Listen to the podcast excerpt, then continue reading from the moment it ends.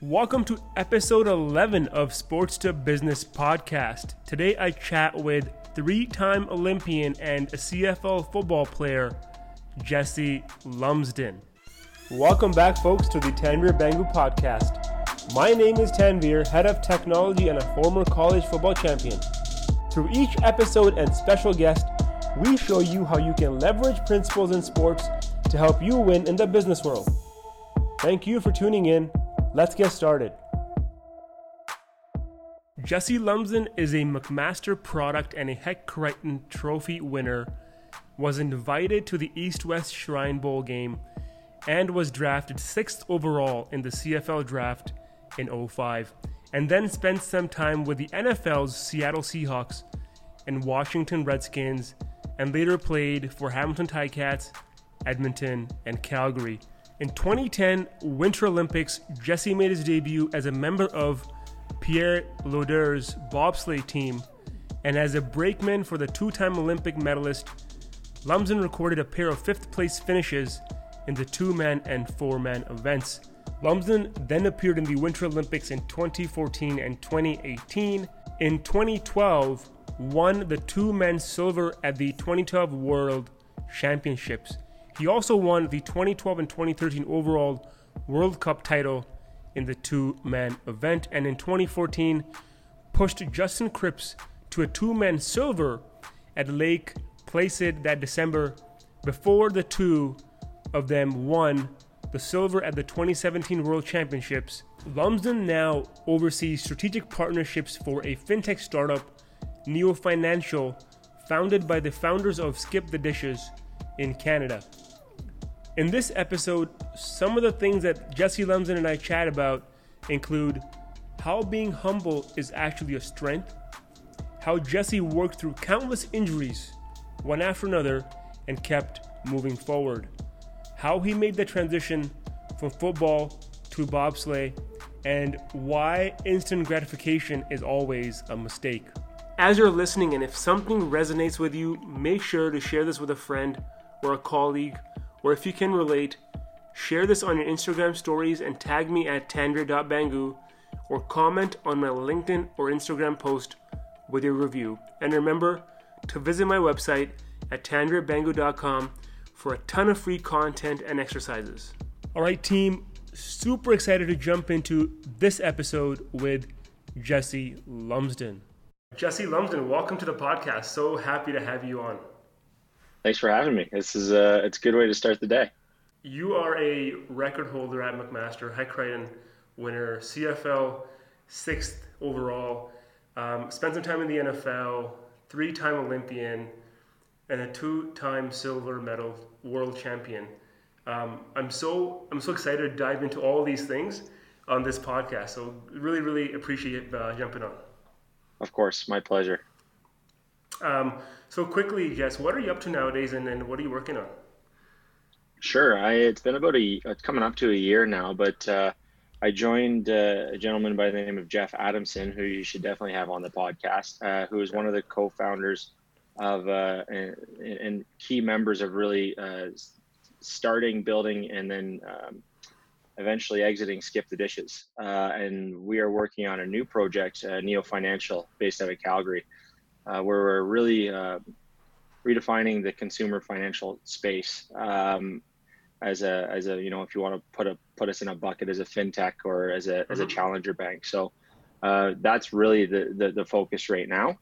Um, yeah, and we can dive into that a little bit too. But it's uh, it's definitely it's it's uh, it's it's a great team to be a part of for sure. Awesome. No, I remember I chatted with Jeff a couple times because we we use Skip the Dishes at some of the places I worked at before, and mm-hmm. and I can I can know exactly what you mean when you're like you know building something and then growing it and exiting out. So I think um, really actually excited to learn about that as well uh, as we get on the show here.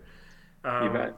Before before we dive into into there, Jesse, you know, I would just love to learn a little bit more about how you got started in your career, going back to like university days, and what was sure. it that differentiated you, you know, to embark on this amazing sports career that you've been on.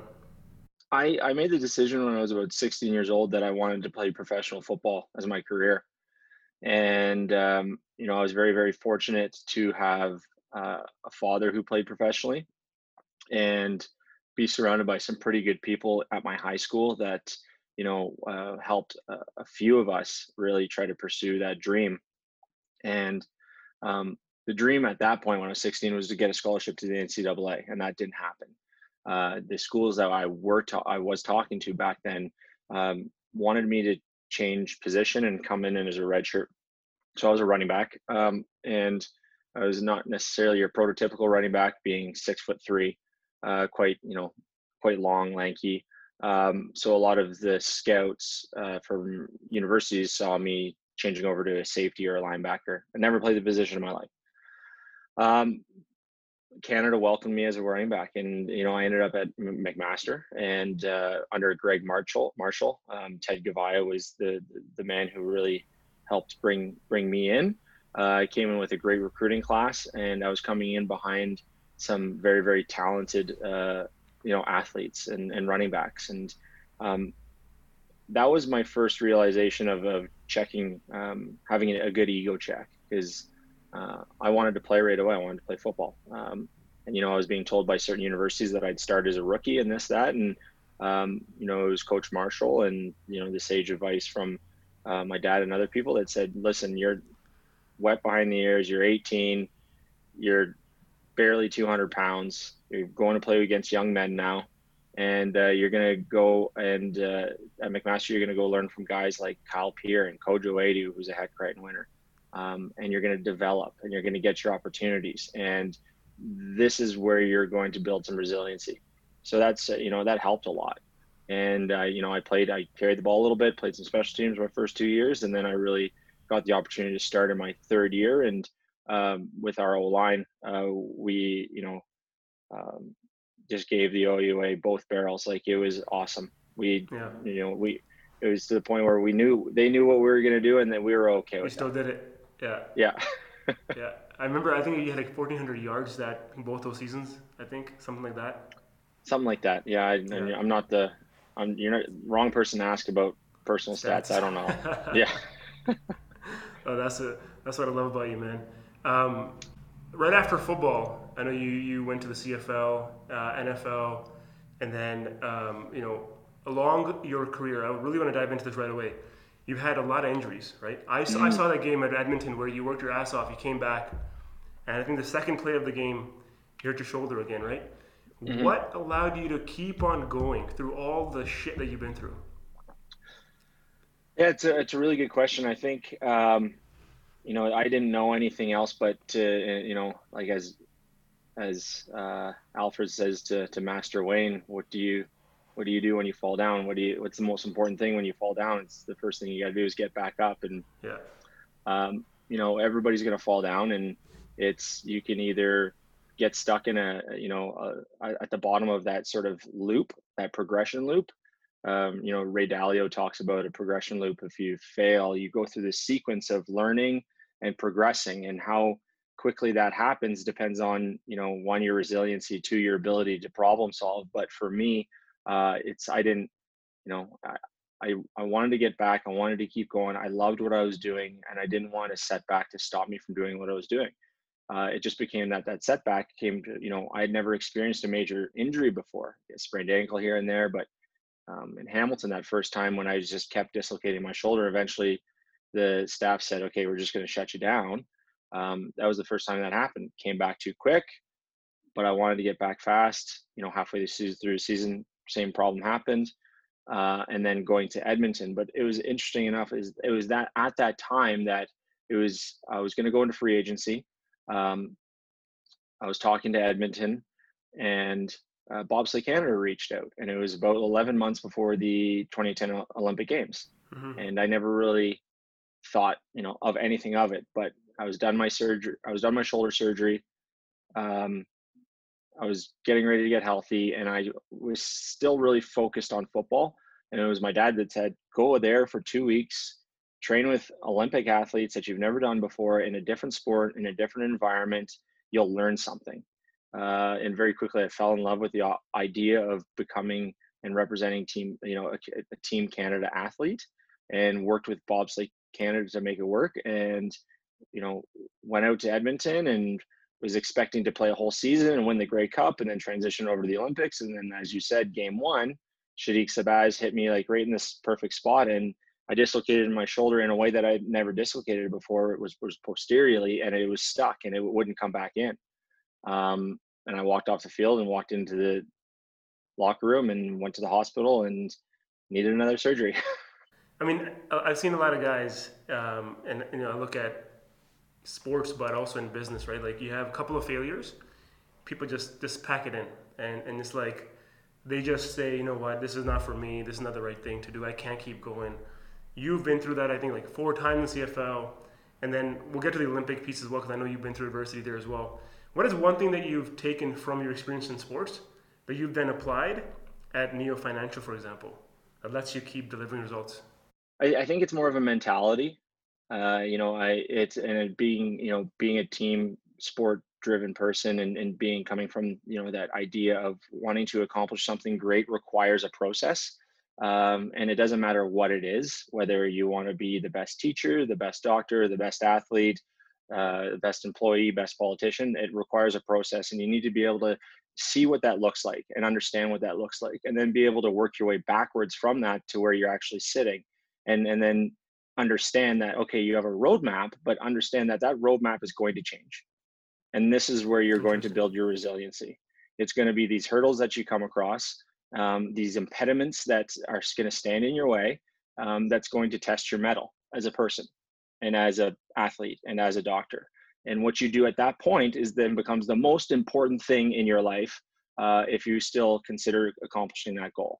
Uh, and that's where i think um, is really those are the skills that I learned as an athlete have helped me in transition into corporate. And yeah. you know, before Neo, I was in a, working with a small private equity group on the business development side, not a finance background.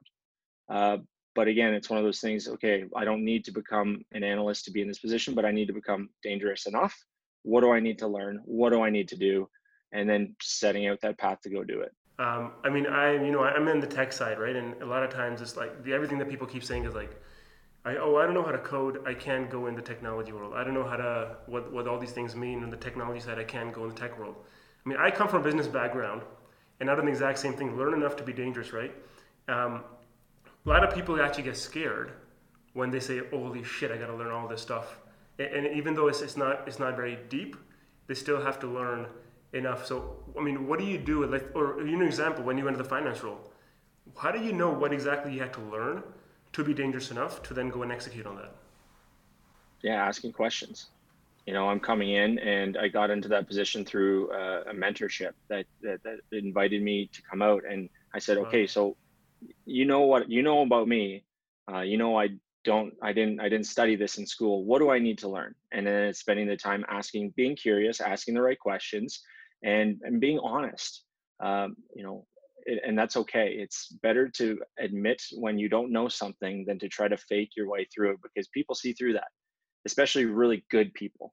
So you know admitting that you don't know it and very early on uh, finance and and oil and gas have the most acronyms of, uh, of any industries that I've ever come across. Yeah. So I had a in my notebook, um, and this is something that my mentor Chad taught me. He said, as you're taking notes and acronyms come up, just keep going through them, write it down, go look it up as soon as you get out of that meeting and you're doing your your post meeting debrief.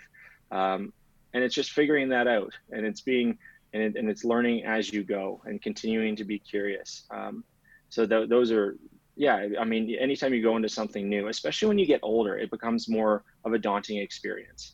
The older you yeah. get and you, you're at the bottom of a ladder again um, it's uh it can be very humbling. But also it's you know it gives you an opportunity to check your ego and figure out what you need to do and again build out that process. One thing that you did mention is is starting from the bottom and being humble. What do you have to say for all the folks that are looking at instant gratification nowadays yeah, it, it, well, I mean, I watched some of the Social Dilemma. I have two young kids. Yeah. Um, it's definitely, it's definitely one of those things that uh, it's it's scary as a parent, but it's also as somebody who didn't grow up with these sort of um, whether you platforms and tools. Uh, it's understanding that it's just another it can be another you can use it as a tool or you can use it as a distraction like anything. And if it's not providing you value then it is going to be a distraction. If it's a, too much of a distraction then get rid of it. If it's if, it, if it's not important enough that's going to help you accomplish something then push it aside. You can still use distractions you need distractions. It's yeah. you need those balances but distractions and what we're seeing with instant gratification and social media is that um, it's becoming a distraction to the point where it's disruptive to not only progress but also to person. And that's where you know having the people around you and, and recognizing that and being able to remedy those things is, is very very important. Yeah i think i think the big thing you're touching on is like being self-aware right? A lot of times thank you yeah. Yeah i think a lot of times when, when they're young younger folks younger leaders that you know sometimes come up to me and like i like to get promoted in the next six months. I just started this role. Um, i've delivered results. I'm like this is not the way the world works. Like you have to come in, you gotta you gotta progress, you gotta you got all these different gaps you gotta you know work on. But a lot of times when they try to tell me why they believe they should get promoted right away, it's not actually their fault. It's just all the stuff that they've been accustomed to in the past mm-hmm. ten years, right? So I think yeah. having that ability to be self-aware is gonna, gonna go a long way. Um, Absolutely. You know, I'm really really curious, Jesse, to to understand from when you started Neo Financial uh, and uh, you know you're, you're an athlete and, and you're you have two young kids you're neo financial you're learning a brand new you know business the business model and you're still training. How do you find time to do everything? Like what do you do very tactically that allows you to keep your life in check? Well thankfully i'm done i'm done training now so that's i can scratch that off the things to do. And now it's uh, you know i was a guy before joining neo where I, I did like having a lot of balls in the air um, whether it was commentary and public speaking and working at resource, um, only having one child, but having now two kids at home, two young kids, uh, and understanding that my balance and priorities need to change. Uh, so really, the last year when I joined the team at Neo, uh, I quickly realized that uh, it's no different than training for the Olympic Games. Um, you may not see the you, you may not see your Olympic Games for years down the road, and it's not a set date, but it's the same. It's the same thing. So when you're there and you're training and you're focusing and you're building and you're working, that's what you have to be committed to. And then uh, at the other side of it, it's it's family, and those are my two priorities in my life right now. Is is my family and Neo. And the good thing is is that you know um, there are other people that have young families, uh, and we are in this together. So um, you know, being one of the older guys at Neo, that's one thing you learn very quickly coming into a tech company. It is yeah. a lot of baby faces, a lot of youngsters, uh, but very, very talented people. And trying to remember that when I was 25, I was doing something different, and that's okay.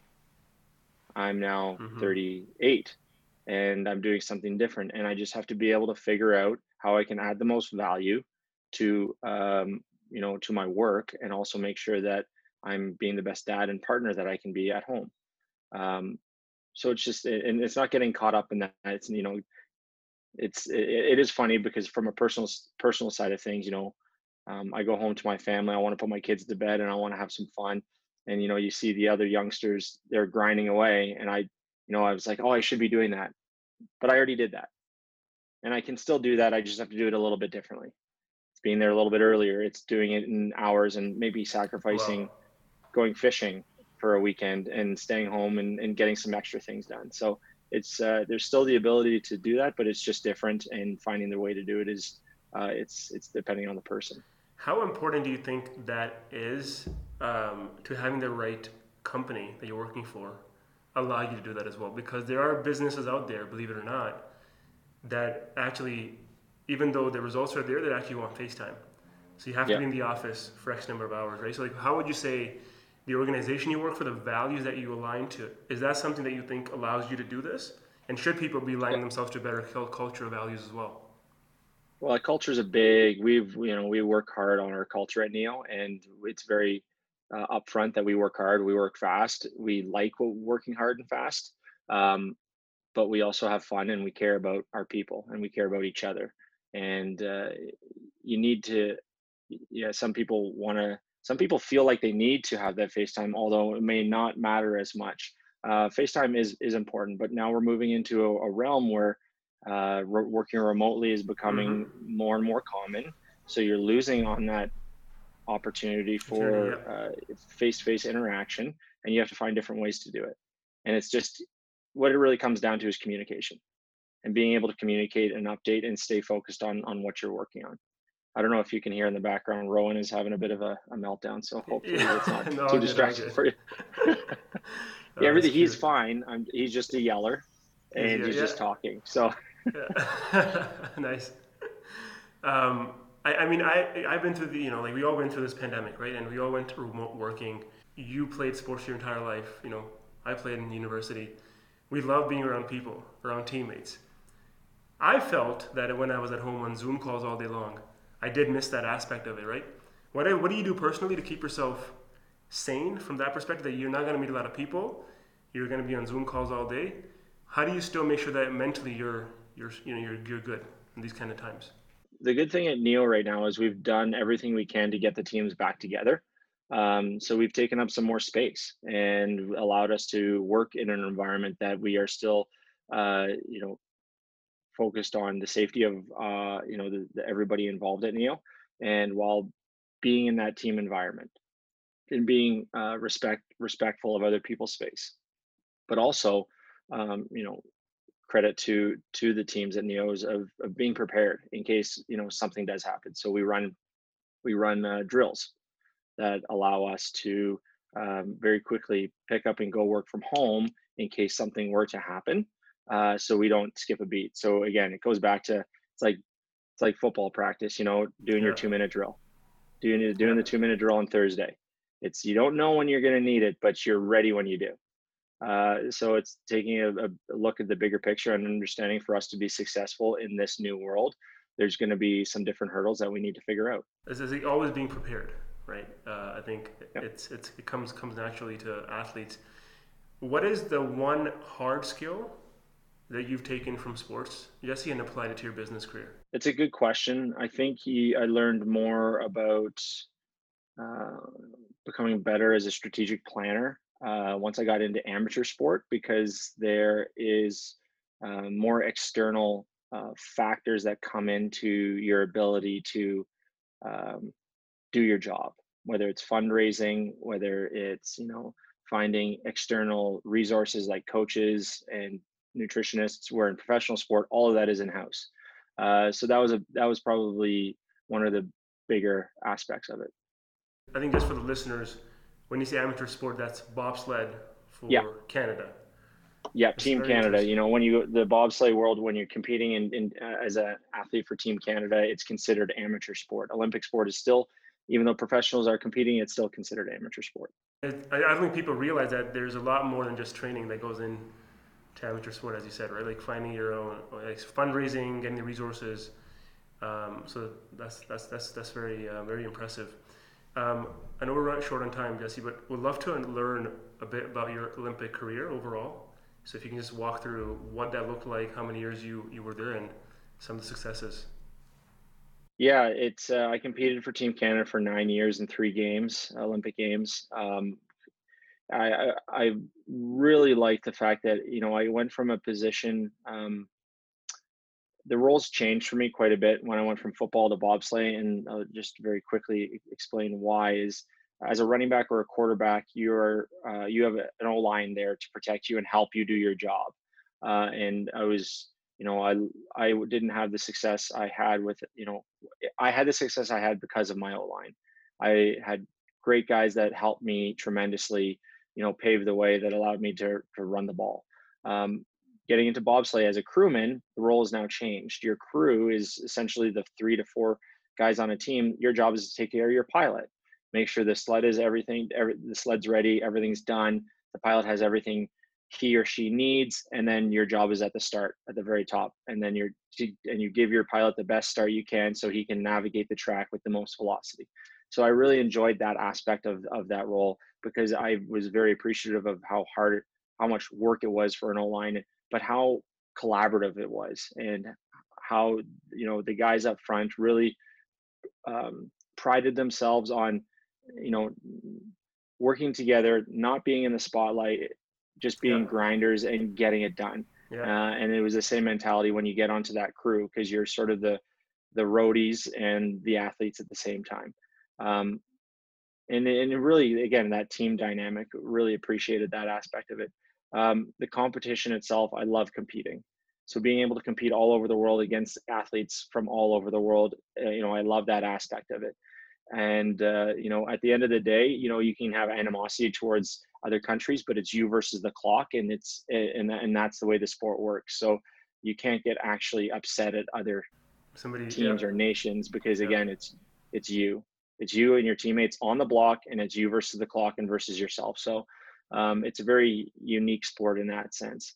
Uh, and then just being the the ability to represent Canada was something I never thought I'd be able to do, and it, it is the the you know it fills me with pride to still think about it. Um, you know, to wear the maple leaf and uh, to to to be able to have to to have been able to do that for so long, especially after having an athletic career already.